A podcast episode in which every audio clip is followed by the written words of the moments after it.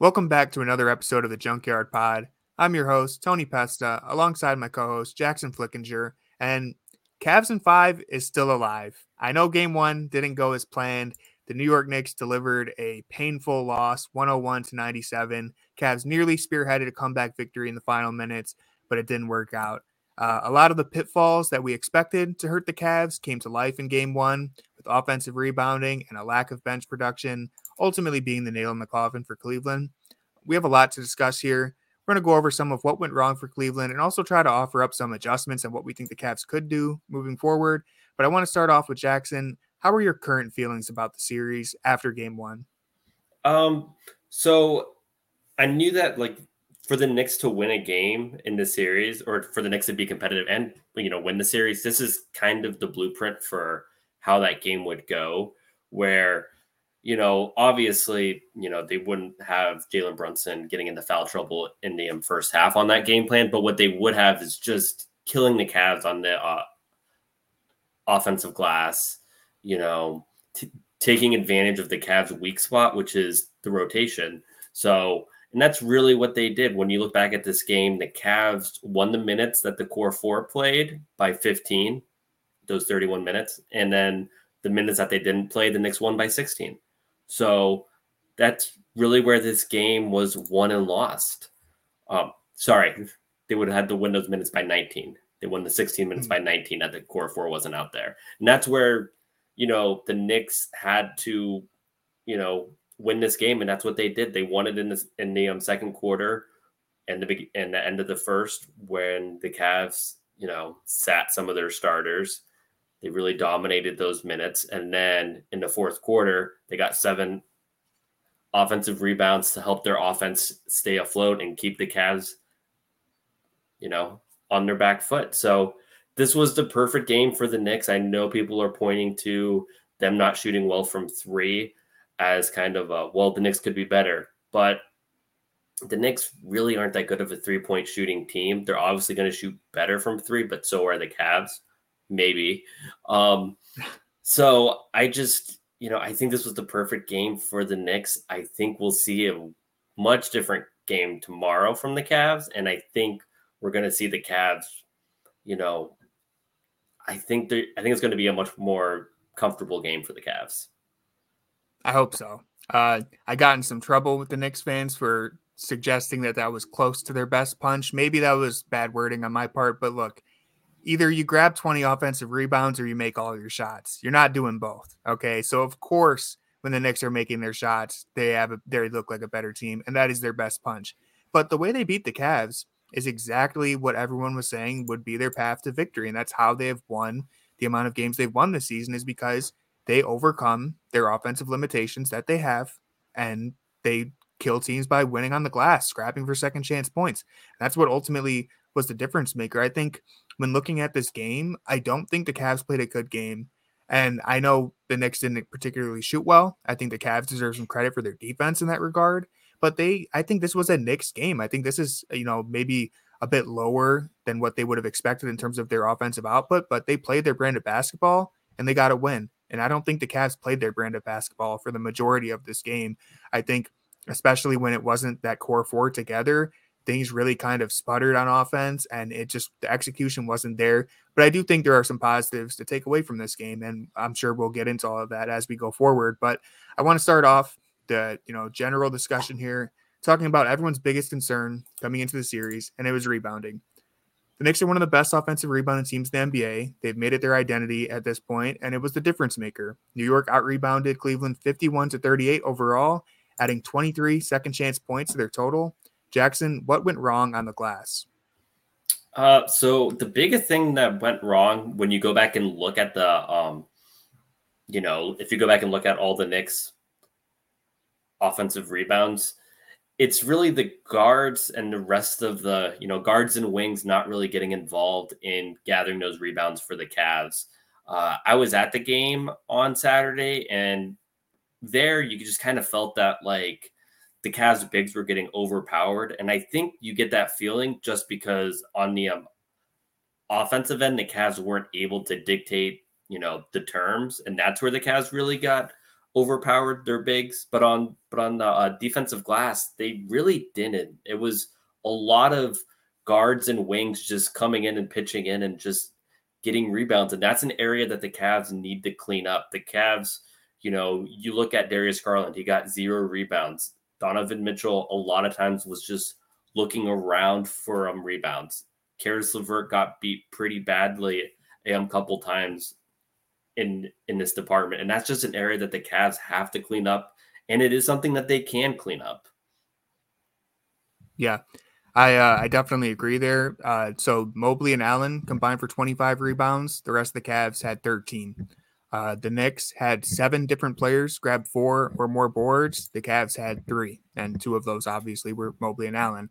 Situation where the Knicks, the reason why they are such a great offensive rebounding team is because everybody crashes. They they're very active as a unit. They play a big lineup, uh, one through five, whereas the Cavs are a bit undersized in the backcourt.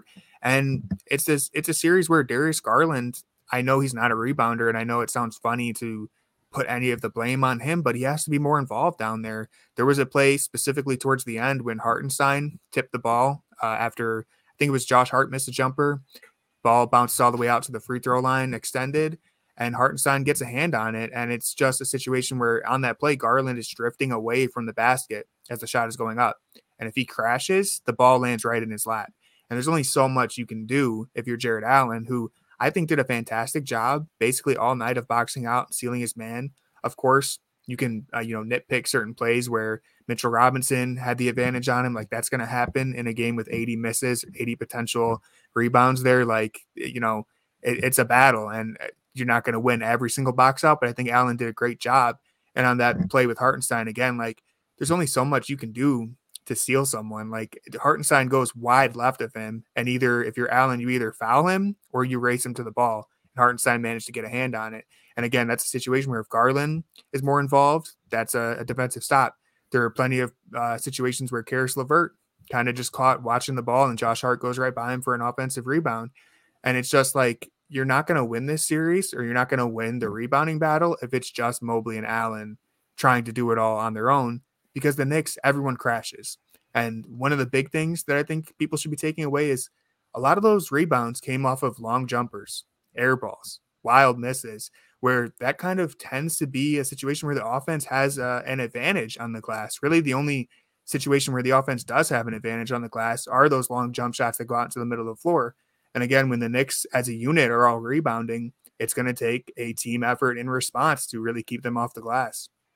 Yeah, one of the things, you know, Josh Hart got five offensive boards.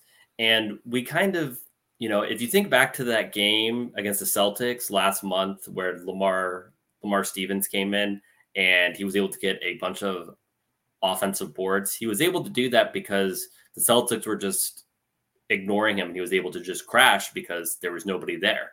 Um, and the Cavs, they weren't really ignoring Hart, but they were helping off of him all game, which is what, you know, which is what you should do.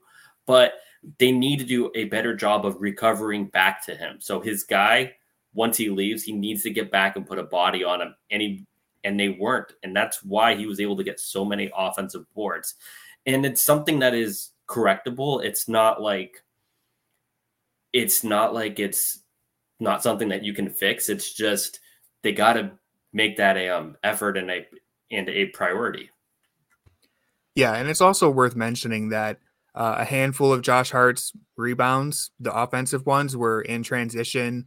Mm-hmm. Knicks are, you know, have an advantage and they blow a layup, and then Josh Hart's just there for the putback. Uh, the Cavs, I think, had a lot of turnovers and missed shots that led directly to runouts from New York. Just kind of unfortunate bounces the way it came off the rim, or just unfortunate turnovers in in live action. And the Knicks missed those layups on some plays, and Josh Hart was just there to clean it up. So that adds to the number. As I mentioned, there's a couple air balls that just went right to Mitchell Robinson, and it's like it's not much you can do there if you're Jarrett mm-hmm. Allen. Uh, the final rebound of the game where Randle comes diving in from the three point line. I know everyone. I, feel like it's just such, and respectfully, I'm saying this, a lazy narrative to say, oh, Evan Mobley's getting punked. He just doesn't have the strength to keep up with them. Like when you watch that play, Julius Randle is running. He gets a full head of steam by the time Mobley is able to turn around from help side and try to get a body on him. And at the end of the day, on that play, Mobley is in the middle of the court. He has that position. Randle is running to the right side, and the ball just happens to bounce to the right side. There's not much Mobley could do there. Now, I will say, Jarrett Allen, great job boxing out. Mobley, definitely something that he has to work on. But he still grabbed 11 rebounds. He had five offensive rebounds, tied with Mitchell Robinson and Hart for most in the game. It's not like the Cavs big men were just getting pummeled on the in the rebounding. They they held their own, I think, and it's like we said, it's going to take a team effort. And this is one area where you know the bench is going to have to step up too. You know, you have Dean Wade out there, uh, aside from not shooting threes, which is what we don't want him to do, but he's got to get rebounds. This could be a series where Lamar Stevens gets on the floor if no one else is going to do it, because again, it's going to come down to other guys on the court chipping in. Yeah, and you know, I'm uh, I'm really glad you brought up that thing about the bigs getting punked because they they weren't getting punked on that end. You saw them mm-hmm. struggle really on the um, other side, and that was more so to do with how the Knicks were game planning for them and how the Cavs were late to adjust. Like Evan, like Evan Mobley went four for 13. That's not what you normally see. Jarrett Allen, he was six for eight, but he only took eight shots. The Knicks really did a good job of walling off the paint. And that's something that the Cavs really need to adjust. And you were talking about those transition baskets. They were able to do that because Darius Garland had five turnovers. You know, they did the Cavs made some adjustments in the second half, kind of taking the ball out of out of Garland's hands in the um in those situations where the Knicks would trap. But the Cavs and JB need to do a better job of getting Darius out of that position and making sure that they can't trap Garland, which forced a lot of those turnovers and forced a lot of those runouts. So there's a lot of areas that the Cavs need to improve on. They need to improve on the rebounding, but I think you know they they still almost won the game. They were in a position to win the game. They were leading by one with two minutes left. So this was a game that they could have won despite getting completely, you know, losing losing the rebounding battle that badly. Mm. You know, I think the areas to clean up are really on the um, offensive side and especially turnovers. Yeah. And it's worth noting that the Cavs took the lead on an offensive putback by Jarrett Allen. So that completely gets overlooked because he ended up giving up an offensive board a little while later, but he was active on the glass. He, we took the lead off of that. And as you mentioned, uh, they were still in position to win. I think the Cavs showed a really strong defensive game plan. New York shot 42% from the floor. They only scored 44 points in the paint, which is well below their average. We also struggled in that department. So it was kind of a mutual thing there. But I really don't have many complaints in terms of how the Cavs defended the Knicks. I think they did a great job there. I think we both agreed the real issue was the Cavaliers' offense or lack of offense, really. When looking at the full picture, I don't think the rebounding battle would have been the story or as damaging if Cleveland simply played with a pulse offensively. I think a lot of those, you know, second chance points, they helped the Knicks stay in the game, but they wouldn't have been backbreakers if the Cavs had just played a better game offensively. And really, to me, the one thing that stands out the most is like this is the biggest indicator that something wasn't clicking on offense. Darius Garland had one assist in 43 minutes. That has never happened in his career. He has never played 43 minutes and only dished out one assist. Now, to his credit, uh, he still had 13 potential assists, which is right on par with the season average. It's about 12.9 potential assists per game. But I, it's not as simple as his teammates weren't making shots. That definitely happened. He had a couple good kickouts to Okoro, who just missed open threes. Uh, you know, they, the Cavs missed a lot of layups in this game, but I also don't think Garland was setting people up the way that he normally does. And a big credit to that is the Knicks and the way they defended him. They threw a lot of different actions at him. Uh, he did a very good job punishing them whenever they would drop. He did through three quarters have 17 points on seven to 13 shooting. The problem is he didn't shoot in the fourth quarter. He really kind of disappeared. And again, a big credit to the Knicks because they had uh, Hartenstein and Randle and Robinson playing at the level of the screen. They trapped him at times, and the Cavs, as you said, they need to do a better job responding to that when he gets trapped. Yeah, um, it's it's tough with you know trying to hide Isaac in the um, corner because it allows his defender to help and recover really easily. I all I kind of want to see him, you know, at times shift over to the wing so that his defender can't help out as easily. But you know, you, they the Cavs just need to do a better job of game planning for this. It felt like Darius Garland wasn't prepared for the traps. You saw early on when Mobley was setting a screen for him because Mobley usually slips, which is easier to trap off of a slip than it is off of like a hard screen. But Darius just seemed unprepared for it. And, you know, the passes that he had to make to get out of those traps, a lot of times he was jumping to try to make the pass, trying to throw it over the defense. And that that slow pass allowed the defense to rotate back out so that Mobley didn't have an advantage out of that. So the Cavs just need to be more prepared for that. That's where, you know, I think that some of the JB criticism has been overblown, but that's an area where I think it's fair to critique JB because his guys, you know, Darius wasn't prepared for that. And that was something that I think was fairly obvious, you know, a fairly obvious game plan for the um, Knicks to try. Hmm. And it's something we've seen before uh, in previous big games, like the play-in game against Atlanta and, and other games throughout the year, where teams will trap Darius Garland and try to make him uh, make a play out of that. And they know that if he isn't able to beat that, it's just going to turn into the Donovan Mitchell show. And that's what it kind of did. But before we get to that, I do want to talk about Garland and JB again because it does come down to really JB, Garland, and Mobley finding a way to adjust and beat this. They need to read what the defense is doing and respond the right way. I know Mobley loves to slip screens, and there's a time and place where slipping a screen is a fantastic move. But when you're getting trapped, it also helps if someone sets a solid screen, as you mentioned in your uh, piece for Fear of the Sword uh, today. So, yeah, that's an area where Mobley has to be aware of what the Knicks are doing and make the right play. Garland needs to be aware of what the Knicks are doing and not kind of get himself into that deep corner at, at, half court where he's able to get trapped. He needs to, and even Donovan Mitchell needs to make himself available if that happens. There's a lot of things that the Cavs can do to adjust. And I think they did a better job of that in the second half, but it still wasn't where it needs to be. And I hope that they're working on that uh, as they've had, what, three days off now leading into game two. So hopefully the adjustments are being talked about. Yeah. And it's easier, like, it's some harder for the Knicks to trap when you have another shooter on the floor. So that's why when Cedi was out there, they weren't able to trap as as easily. Like you can trap, it's just you're going to give up something. Whereas before, it felt like they were trapping and the ball was coming out so slow that they weren't giving up anything in the throughout the process. So we saw in the second half, the Cavs, you know, they limited Darius Garland on ball. So they made, you know, Donovan the one handling the ball in those screens. And Donovan is a much more, he's a much tougher player to screen. He's a more physically imposing player.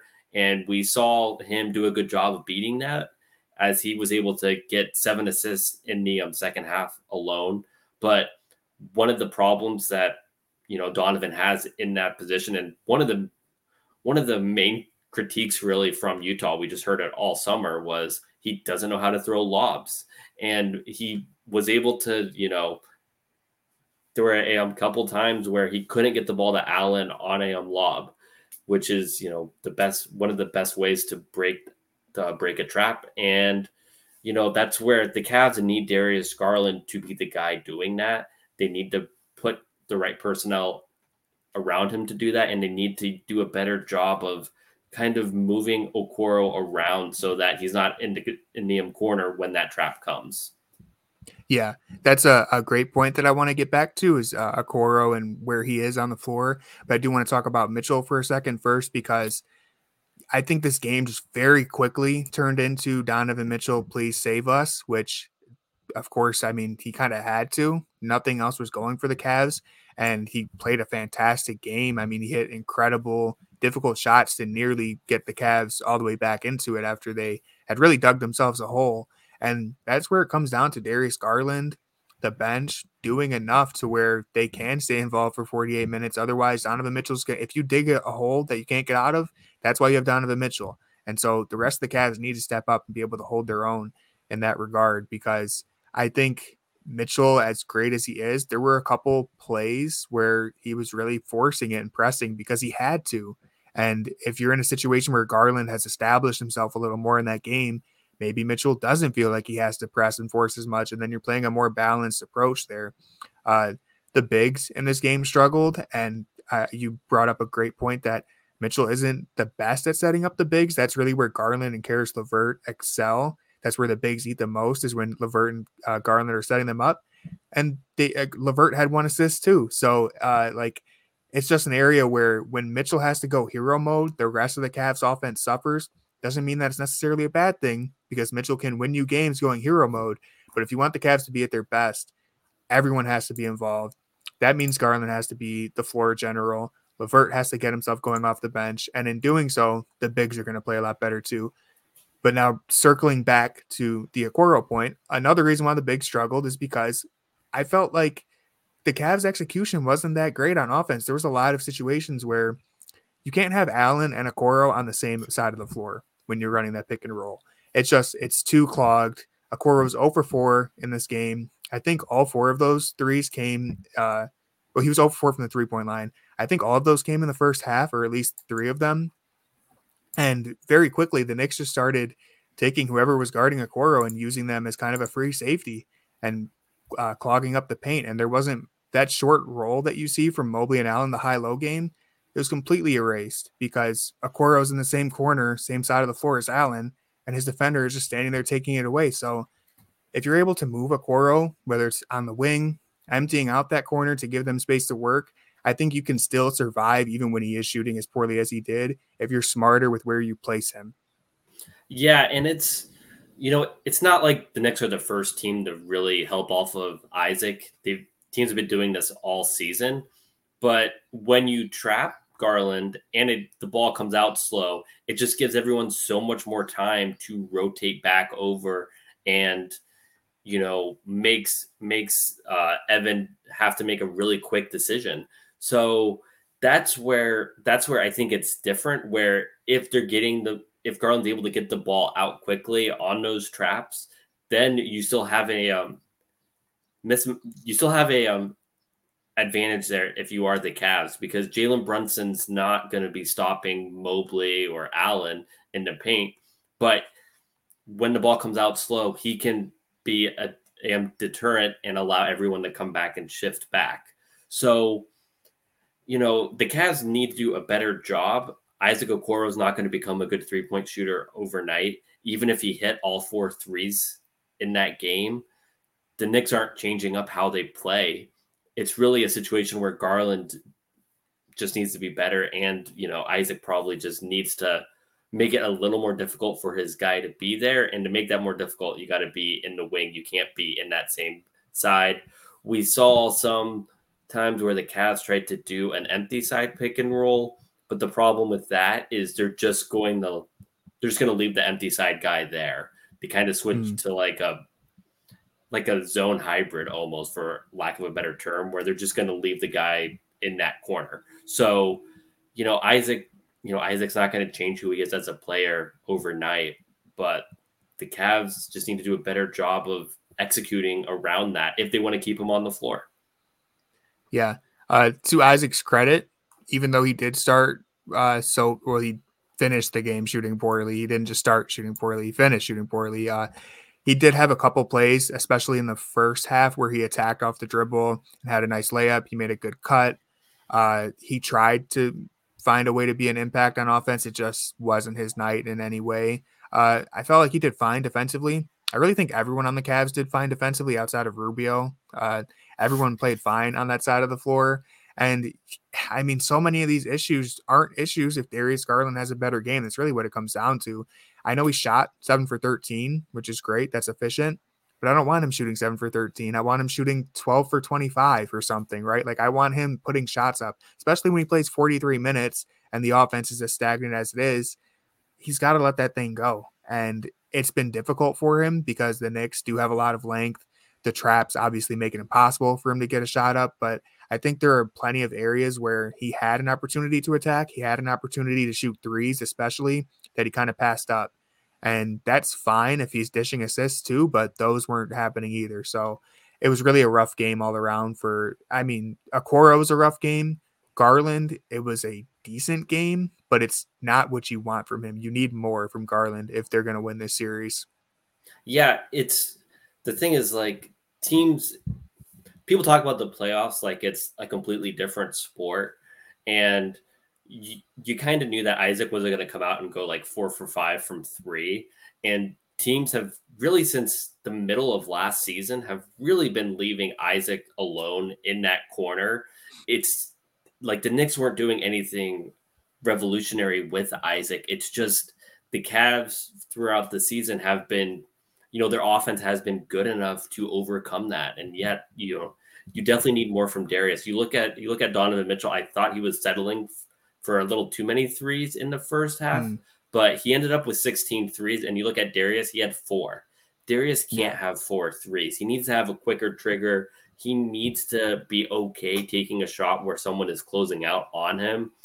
You know, there were a couple instances where um, there's one play in particular where, you know, the Cavs did a good job with once Cedi was in the game, kind of using Cedi to screen for um, Donovan Mitchell. Brunson would trap, but then Donovan would get it out quickly, and that would create a you know a, a mismatch. And Cedi, one of those times, he makes a kind of a poor pass to Garland, but it still gets there in time. And if he's ready to shoot, you know, he um has a um look, but he's but he's not.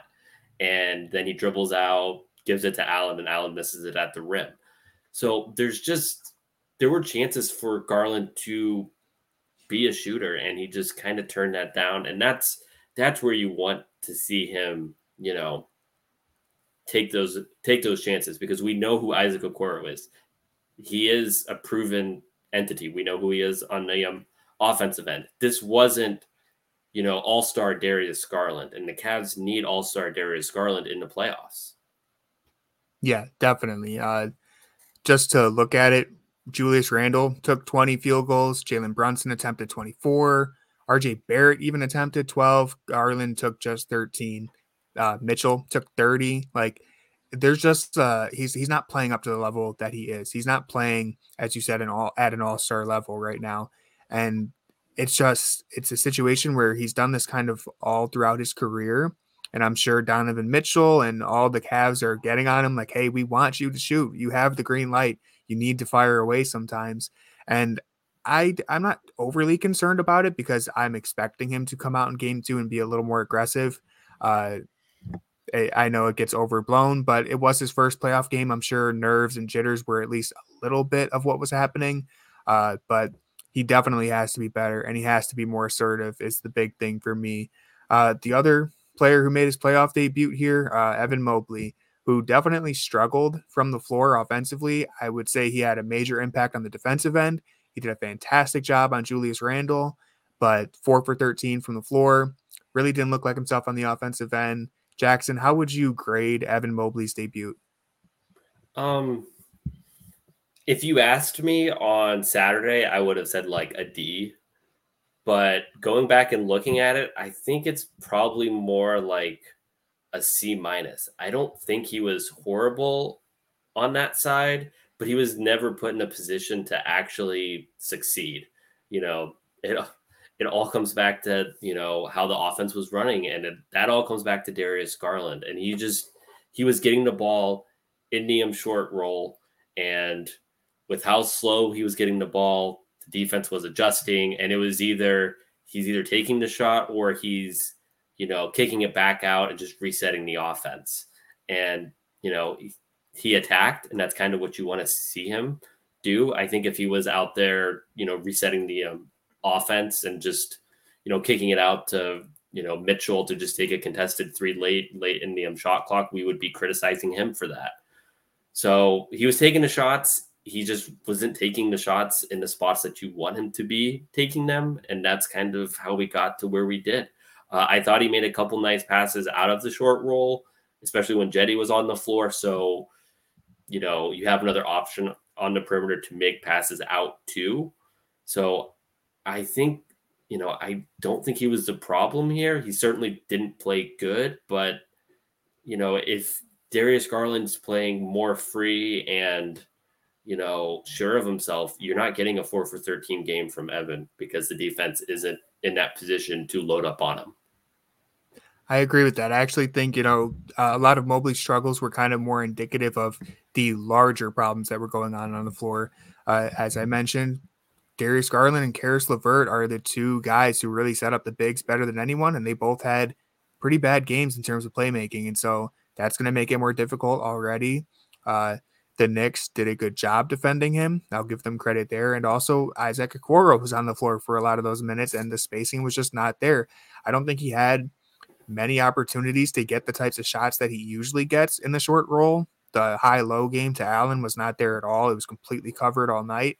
And so I do think after, you know, kind of starting off a little slow in the second half, Mobley kind of got in his own head and decided that he was going to kind of force it a little bit, press a little bit to get into the paint when, and I, I highlighted this on Twitter. Uh, if anyone wants to see the clip at Tony underscore Pesta, uh, there was a couple plays where he catches it right in the middle of the paint, maybe like eh, right below the free throw line, and rather than going straight into his hook shot, that which he had been doing all season, he takes the extra dribble, tries to get into Mitchell Robinson's body, and he just misses the layup. That's a very difficult shot over a good defender, and I think. One of the reasons why Mobley had made such a leap offensively is because he was making quick decisions. He was catching the ball, going right into a shot, and it seemed like he was kind of second guessing himself in the second half and trying to be aggressive for the sake of being aggressive, like trying to get contact down there just to get something going for himself. And I really think sticking to what has been your bread and butter all season, the jump hook, even a mid range jumper at that point, if it's open, take it because that's one of the big ways that the Cavs have been able to artificially create spacing is having Mobley make decisions on that elbow and like in the middle of the floor on the short roll. And I don't think they had many opportunities to do that uh, in game one, partially because Okoro killing the spacing. Even when Okoro wasn't out there, I don't want to put it entirely on him. Even when LeVert was out there, the spacing was bad. Cedi was really the only one who helped them in that regard. And uh, yeah, I just think uh, not the debut that we hoped for Evan Mobley, Again, I think he was fine defensively. I think he looked really good, but the shot making just has to be better. Yeah, um, yeah, I don't think the I definitely agree with everything that you say. Uh, but I am okay with him trying to get inside the paint there. There yeah, were a couple definitely. instances where he was there was a couple of times where he like he had a couple of hook shots where he tried to go over, you know, Mitchell mm. Robinson, and it was just like that's like not gonna work. Um, and he also had a couple times where it felt like he was trying to force it to Allen. I remember one time he tried to force it to Allen and he like threw it off the rim because he was trying yeah, to just like put it, got, in like, like the perfect up spot. into the air. Yeah. yeah. So, you know, but I think it's just kind of like where I where I would be critical of Mobley is him setting screens. Like if he set like mm. Garland is at his best and really Mitchell and Allen are at their best when Garland's able to turn that corner, get downhill, and make the defense make a decision. Because Garland's really good at, okay, if you're going to come up on me, I can make this pass to Allen or Mobley, and they can get a look at the rim. But when Garland's not able to get downhill ever, you know, giving it to Mobley in the short roll is kind of like a counter. It's not what you actually want your offense to be. So they just got to find a way to really you know, you can't you can't stop the Knicks from trapping him, but you gotta do things to make it more difficult for them to, to um, do so. Mm-hmm. Uh, of course, if he sets better screens, that helps him as well mm-hmm. in terms of getting uh, quality looks for himself. So, uh, moving forward here, uh, as we have said, Okoro struggled. Rubio's minutes were a disaster. Dean Wade was off the floor almost immediately. And then finally, it happened. Cedi Osman made his way to the scorer's table, entered the game. He ended up shooting two for three from deep, played surprisingly great defense on Brunson, and maybe, just maybe, earned a spot in the rotation. Jackson, would you like to push your Cedi agenda here? Listen, um, the Cedi agenda is Cedi's one of the few guys on the bench who can shoot, dribble, and pass and has length. So that is the Cedi agenda. You know, he's like if the Cavs had more guys who could do that, you know, they'd probably be playing, you know, be playing. But Cedi's one of the few who can. Uh, I think what we really saw Cedi do a good job is moving off ball. That's where he was most helpful. It wasn't, you know, yeah, his two, like he was two for three from three. You know, it's not like he was getting a huge volume up. It's not like he hit a bunch of threes, but him moving off ball and making the defense rotate. That's something that the Knicks defense wasn't doing without him on the floor. The defense was loading up a ton, you know, with those traps they were loading up. Even with Mitchell, they were loading up, but Mitchell is good enough to, you know, break through that. But when you had, you know, when you when you throw Cedi out there, things change. You know, the Cavs tried to, you know, they tried to set screens with Isaac Okoro. That was just an easy trap. You know, and Isaac's not somebody who you can kick it out to and then expect Isaac to beat someone off the dribble. Cedi's a different, you know, Cedi's different. Um, numerous times, Cedi was able to screen for um Donovan. They trapped. Donovan kicks it out to Cedi. Cedi can shoot, or Cedi can, you know, Cedi's shooting causes the defense to rotate really hard out.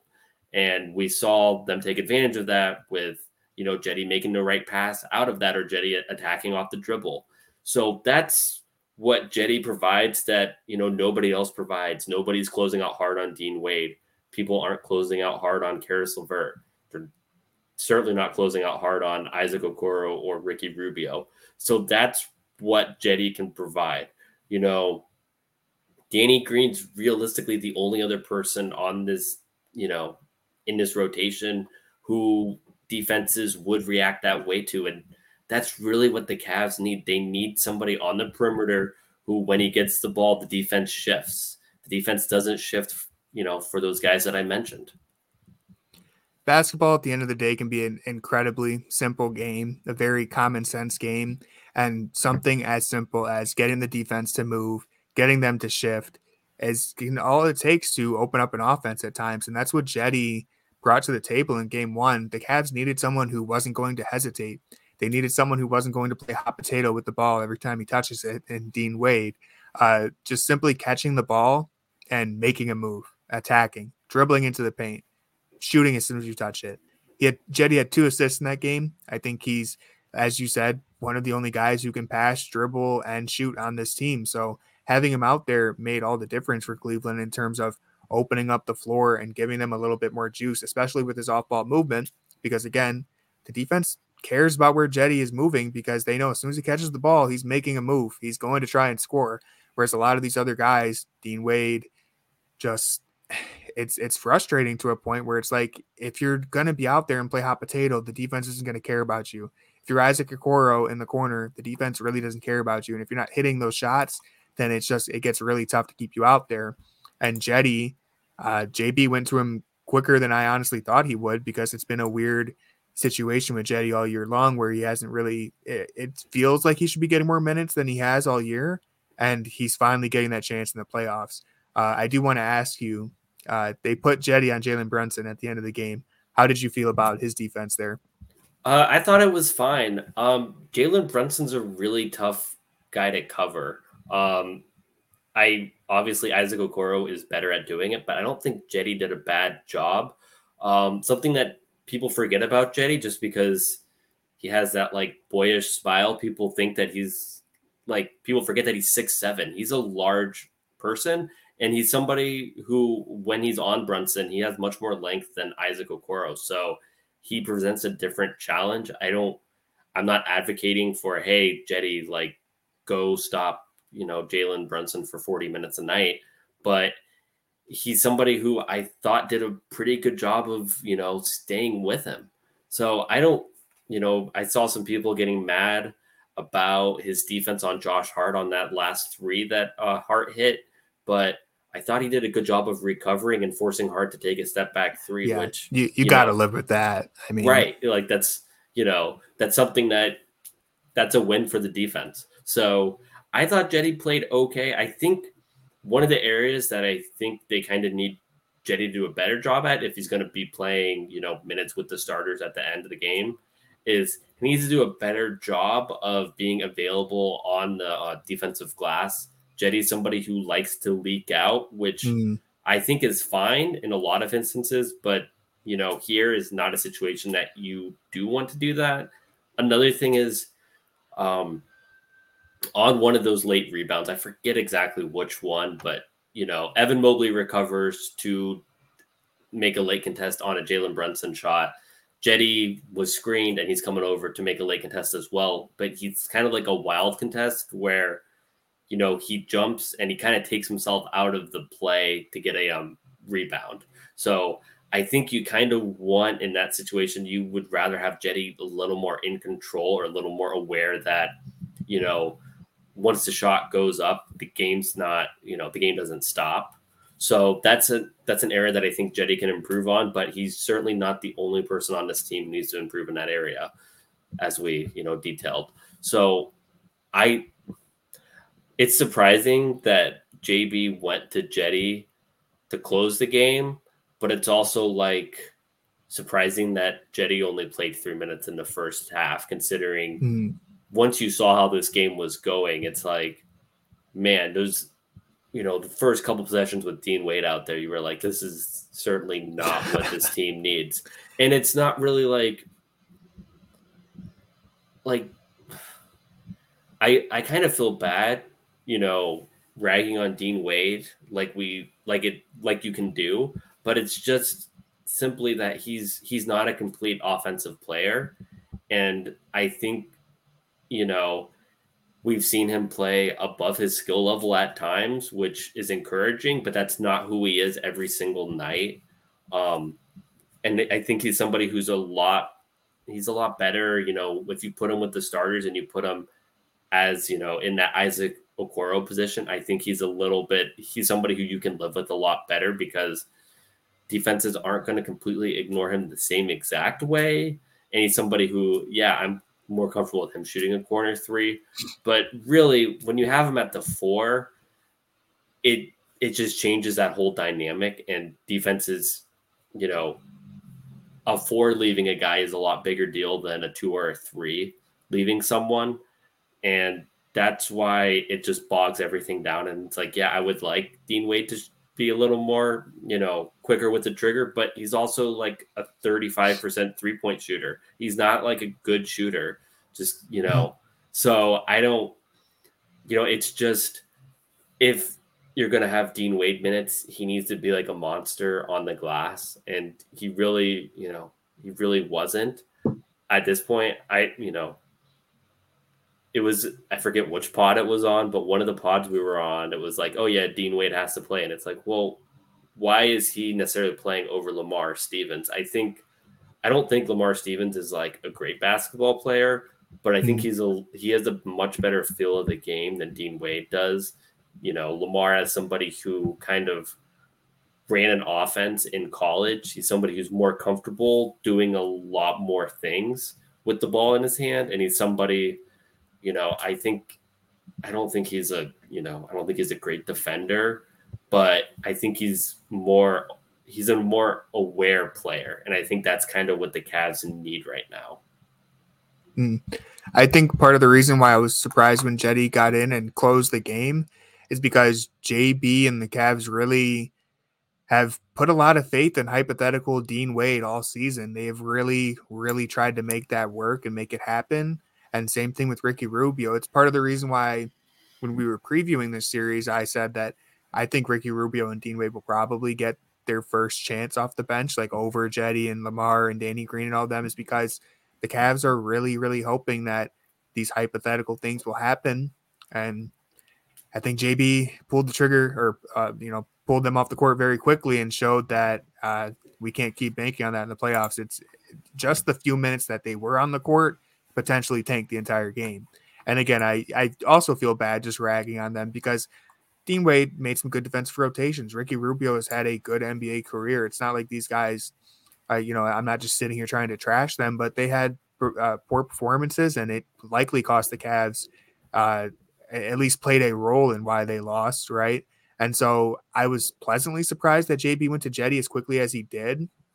Uh, I think Cedi, even putting him on Brunson at the end of the game was a, a surprise. I didn't see that coming, and I don't know if I want to see it again, but he did a good job. There were a lot of people who were angry about it. And I saw some people saying Brunson cooked it, turned Cedi into barbecue chicken. I'm like, did you guys watch the same game as me? Like, I think he shot three for eight, But regardless of the results, Cedi contested every shot. Besides, I think there was one play where he missed a switch with Donovan Mitchell, and Brunson got a very easy little uh, left-handed layup. Other than that, Cedi contested every shot very well. And there was one play I forget who. I, it ended in a three, I think. Might have been the Josh Hart three but Cedi defended like three different people. He was switching, he was scrambling, he, he played fantastic defense down the stretch. And sometimes effort can be all that matters on defense at times, not all the time. That saying sometimes gets overblown that defense is 90% hustle, but it, it really was the difference maker there. And I think part of that is because the Knicks are such an ISO heavy team that as long as Cedi just gets a contest on someone, like Allen and Mobley are going to help him if the Knicks are going ISO. He knows that. So he just has to stay up on the jump shot. And I think he did a great job with that against Brunson all night. Uh, yeah, I how go ahead. I definitely like agree with you there. I think one of the things that we as like a basketball watching community kind of overemphasize is like man individual man defense. There's so many times where like this isn't like the mid 2000s where it was like the guy who guards Kobe, like Kobe's, you know, just isoing every play. And it's like that mm. guy, he's going to be the guy guarding Kobe and nobody's going to do anything about it. Like that's just not how basketball's played right now. You know, the guy who you start guarding in a possession is likely not the one who you're going to be guarding by the end of the possession, just based on how many screens, how many actions teams run. And if you look at the fourth quarter, Brunson was four for nine from the field. Like that's you know, that's something that you would live with. That's kind of what Brunson does. Brunson's a good scorer. Like if Isaac Okoro's out there, maybe like things are different if Isaac Okoro's out there, but it's not like, oh, Isaac's out there. He's he's like one for nine now. That's just not how basketball's played. Cedi wasn't the guy defending Brunson on every one of those shots just because he was screened, team switch. So, you know, I think Cedi did a good job of, you know, when he was on Brunson in isolation, he'd never, you know, Brunson didn't take any shots in the restricted area in the fourth quarter. They were, uh, seven of them were from the mid range or or the short mid range, which is kind of that's you know Brunson's a good shooter in those areas, but that's something that you're going to have to live with. So I think Cedi did perfectly fine. Like the defense is more than one person, and a center and power forward, bigs as good defensively as Allen and Mobley can cover up for a lot of issues. And the Cavs were, I think the Cavs were mostly fine. It's like if they get some offensive rebounds in that fourth quarter, they win this game. You know, the Knicks scored a bunch in the fourth, but a lot of that was the second chance points, the seven offensive rebounds. Cedi can do a better job hitting the offensive glass on hitting the, the um, defensive glass, but so can, you know, so can Donovan and so can Darius. Exactly. Yeah. And uh, as you said, the defense is more than just one person. And that's why it's something that I've been saying all season is this was the best defensive team in the NBA. They can afford to kind of ease up there a little bit and put Cedi into a lineup or even, you know, Kevin Love. Yeah, could have been useful at some point in the series. Uh, because I mean, listen, even we won't we won't go into that whole Kevin Love thing, but the point that I'm making here is that even if Cedi isn't a great defender, there are moments in a playoff series where you can afford to put him out there for a few minutes if it means opening things up offensively. At the end of the day, as long as he puts in effort and doesn't just completely let someone blow past him on defense, you have the personnel to make up for that. You are the best defensive team in the NBA. You have Mobley and Allen, and it's something that you can live with if it means improving your offense, which is what Cedi brought to the table. And what brings me to what I mostly want to wrap up with here is just kind of a wild card I saw a lot of people very frustrated with JB over this. Uh, Jackson, do you think Danny Green should have played in this game? Um, so I don't think Danny Green should have played over Cedi, but I would would have rather seen Danny Green than Ricky Rubio. It's it is very sports radio-y to be like, why isn't the backup quarterback in the game? You know, we haven't seen Danny Green in this series, so we don't know what he is but it's just so apparently clear what the Cavs need. The Cavs don't need more ball handling. They don't need more smaller guards out there. They have enough because the Knicks trap them and the Knicks have enough length to make that very difficult. So even if you were a Ricky Rubio believer, this isn't a Ricky Rubio series. I think, you know, Caris LeVert was very bad in this game, but I would rather have, you know, I'd rather rotate the guards with let's just have two of Garland, Mitchell, or LeVert out there, live with that.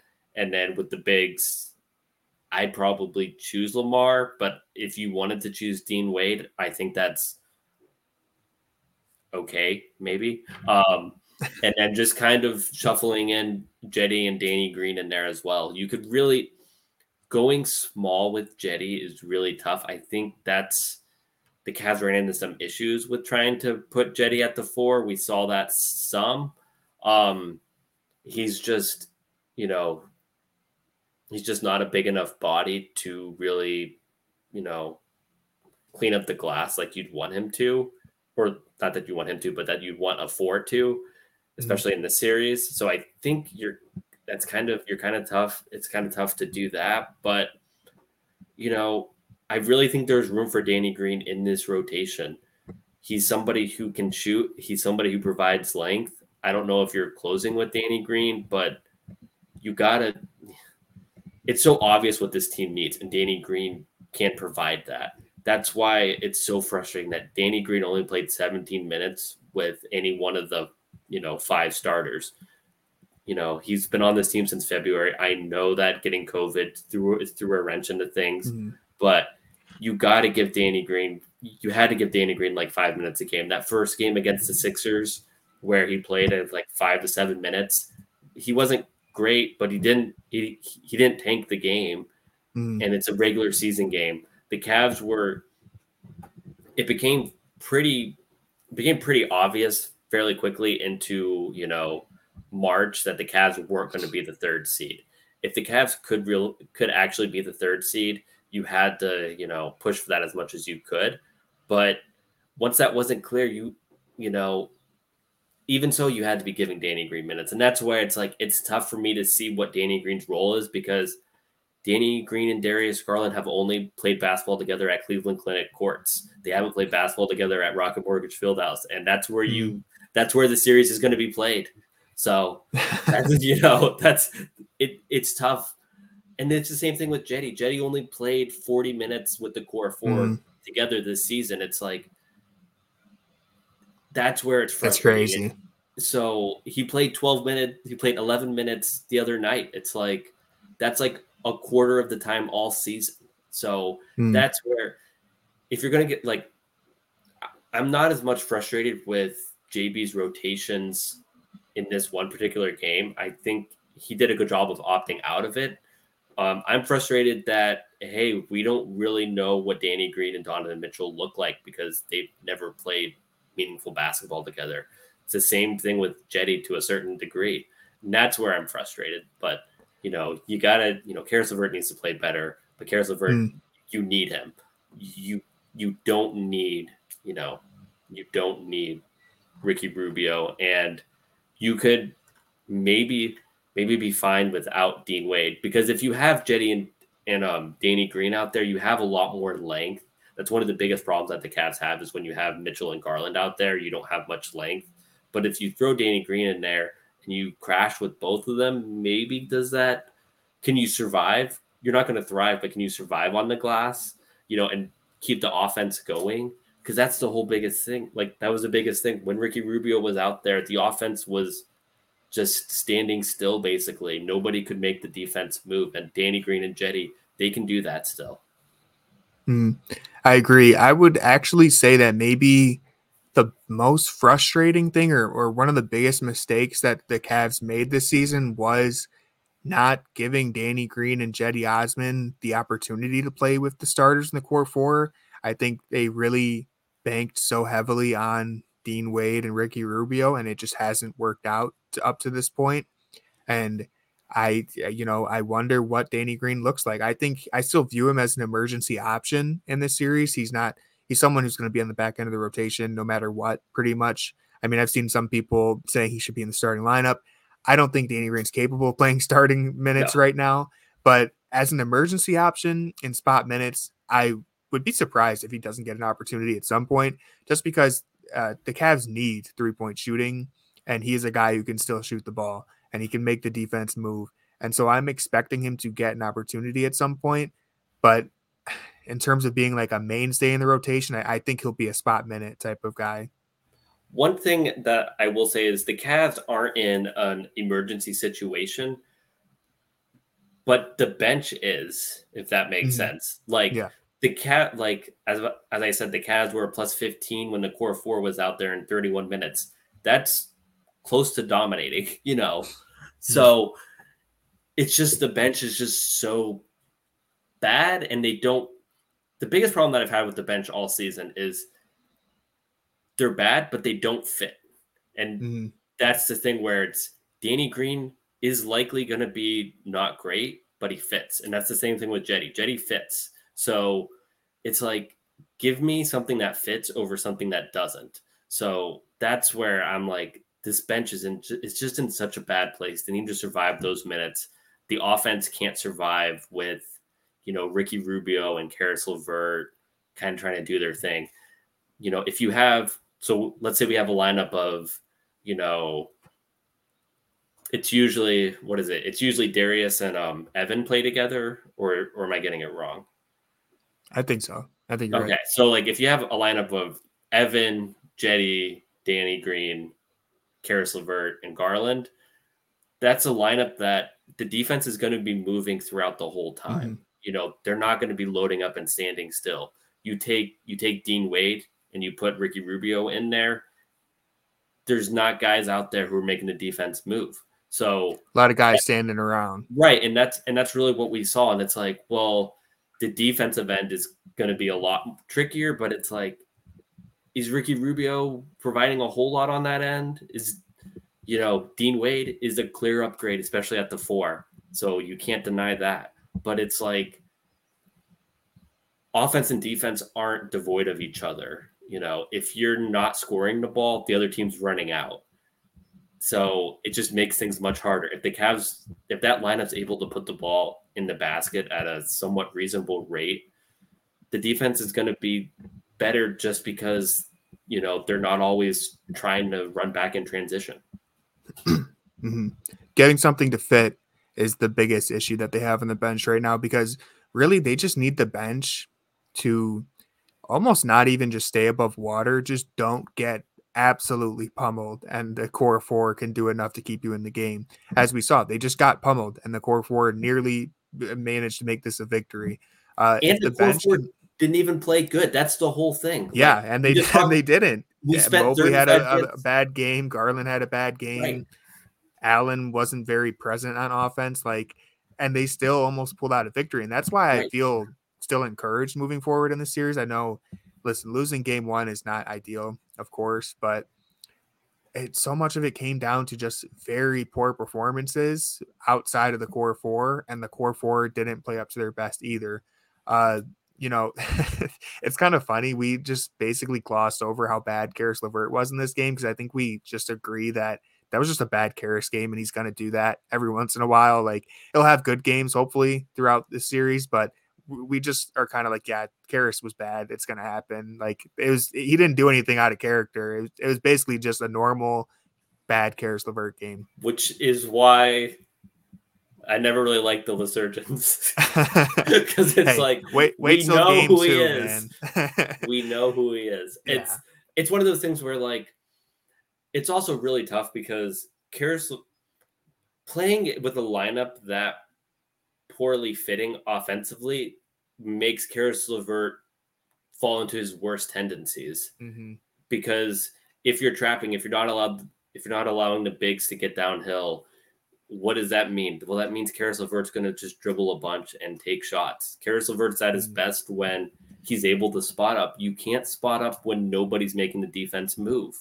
So it's like it was a very bad Caris LeVert game, but if you put Caris LeVert in a situation where they're playing like actual basketball, you know, Caris LeVert's gonna not be able like Caris LeVert's not gonna be giving into his worst tendencies. He's going to be able to do what he does best. So mm-hmm. that's where it's like it's all connected. That's that's the whole thing. Like basketball, nobody's playing on an island. They're all playing together. And if you have guys who fit better, Caris LeVert doesn't look like a scrub.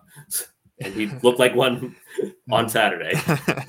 yeah, I think uh, first couple minutes of LeVert being on the floor, he took a step back three, and then he went right into like a pull up mid range, and I was like, oh, we we might be in trouble tonight for Caris right. LeVert. But uh, just to wrap it up here, I think we're mostly on the same page here with what we want the rotation to be. I would say LeVert is the sixth man. I think Rubio maybe he'll get on the floor again, but I think he should probably be out of the rotation. I think you roll with Cedi.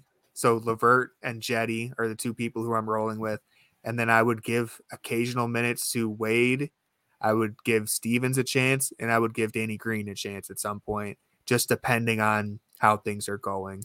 Because I do think we we don't we're already over an hour, so I don't want to dive into the Stevens conversation again. But he's someone who can make an impact on the glass. And if that's what you need on a certain night, I think you give Lamar Stevens a chance.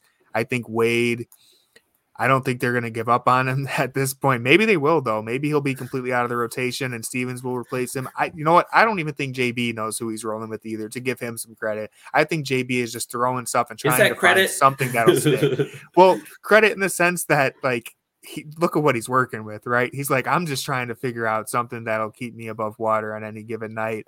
And uh, even in game one, like they went to Rubio, Wade, and then uh Cedi. It's like if you're gonna throw Danny Green into there or Stevens into there, like you're going pretty deep into your rotation in game one. Like at, at some point you just gotta ride with the guys who are out there. And they they gave Cedi a, an extended run in the second half and it paid off. If they would have pulled him to try and get Stevens in there, like you can't mix and match too much in the playoffs. That's something that you do later on in the series. So we're, we're, I think we're on the same page with LeVert for sure.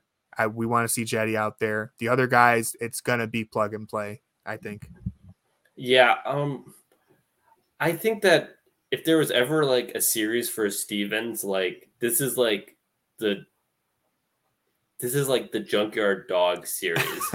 like yeah. nobody's making shots. Like the Knicks are shooting threes because they know that they can rebound them better and reset the shot clock. It's like yeah. this is a Lamar like Lamar Stevens was born for a series like this. So it's like, yeah, is Stevens great?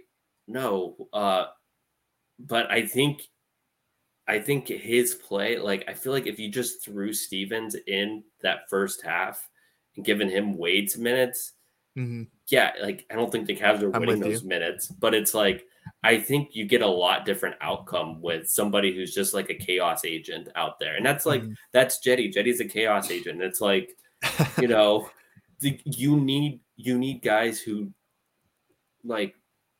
That's what the playoffs are. Well, it's so well, it's so weird because it's like the Russell Westbrook experience. We saw that the other exactly. night, the three for nineteen game or whatever it was. It's like, first off, Cedi and Lamar are not Russell Westbrook. But one of the things that like Russell Russell Westbrook does when when he's playing his best, he makes stuff happen. When he's playing his worst, he's taking shots but making nothing happen. So it's a lot different experience with Wade and Lamar and Cedi, but like you need guys who can make stuff happen out there on the floor sometimes, especially when especially when you don't have all of your main guys out there. You need somebody who can do something. And Lamar is somebody who does something.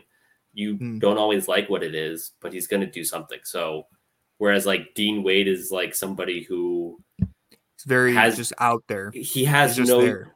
His usage is so low. It's very tough to have that low of a usage. So, you need somebody who's just doing something. When, when the whole game plan is ignoring your guys, you need somebody who's willing to do something so they can't be ignored. You can't ignore Lamar Stevens. You can let Lamar Stevens do stuff, but you can't ignore him. It's the mm-hmm. same with Cedi. You can't ignore Jet. I mean, you can you can let him do stuff, but he's you know he's gonna make you remember him. Yeah, one way or another. Yeah. Uh, Cedi's gonna make his name known. Uh, but that's the difference right there. It's like Stevens and Cedi, they're not going to hesitate. They're going to make something happen, whether it's good or bad. Something is going to happen when they get the ball and when they attack.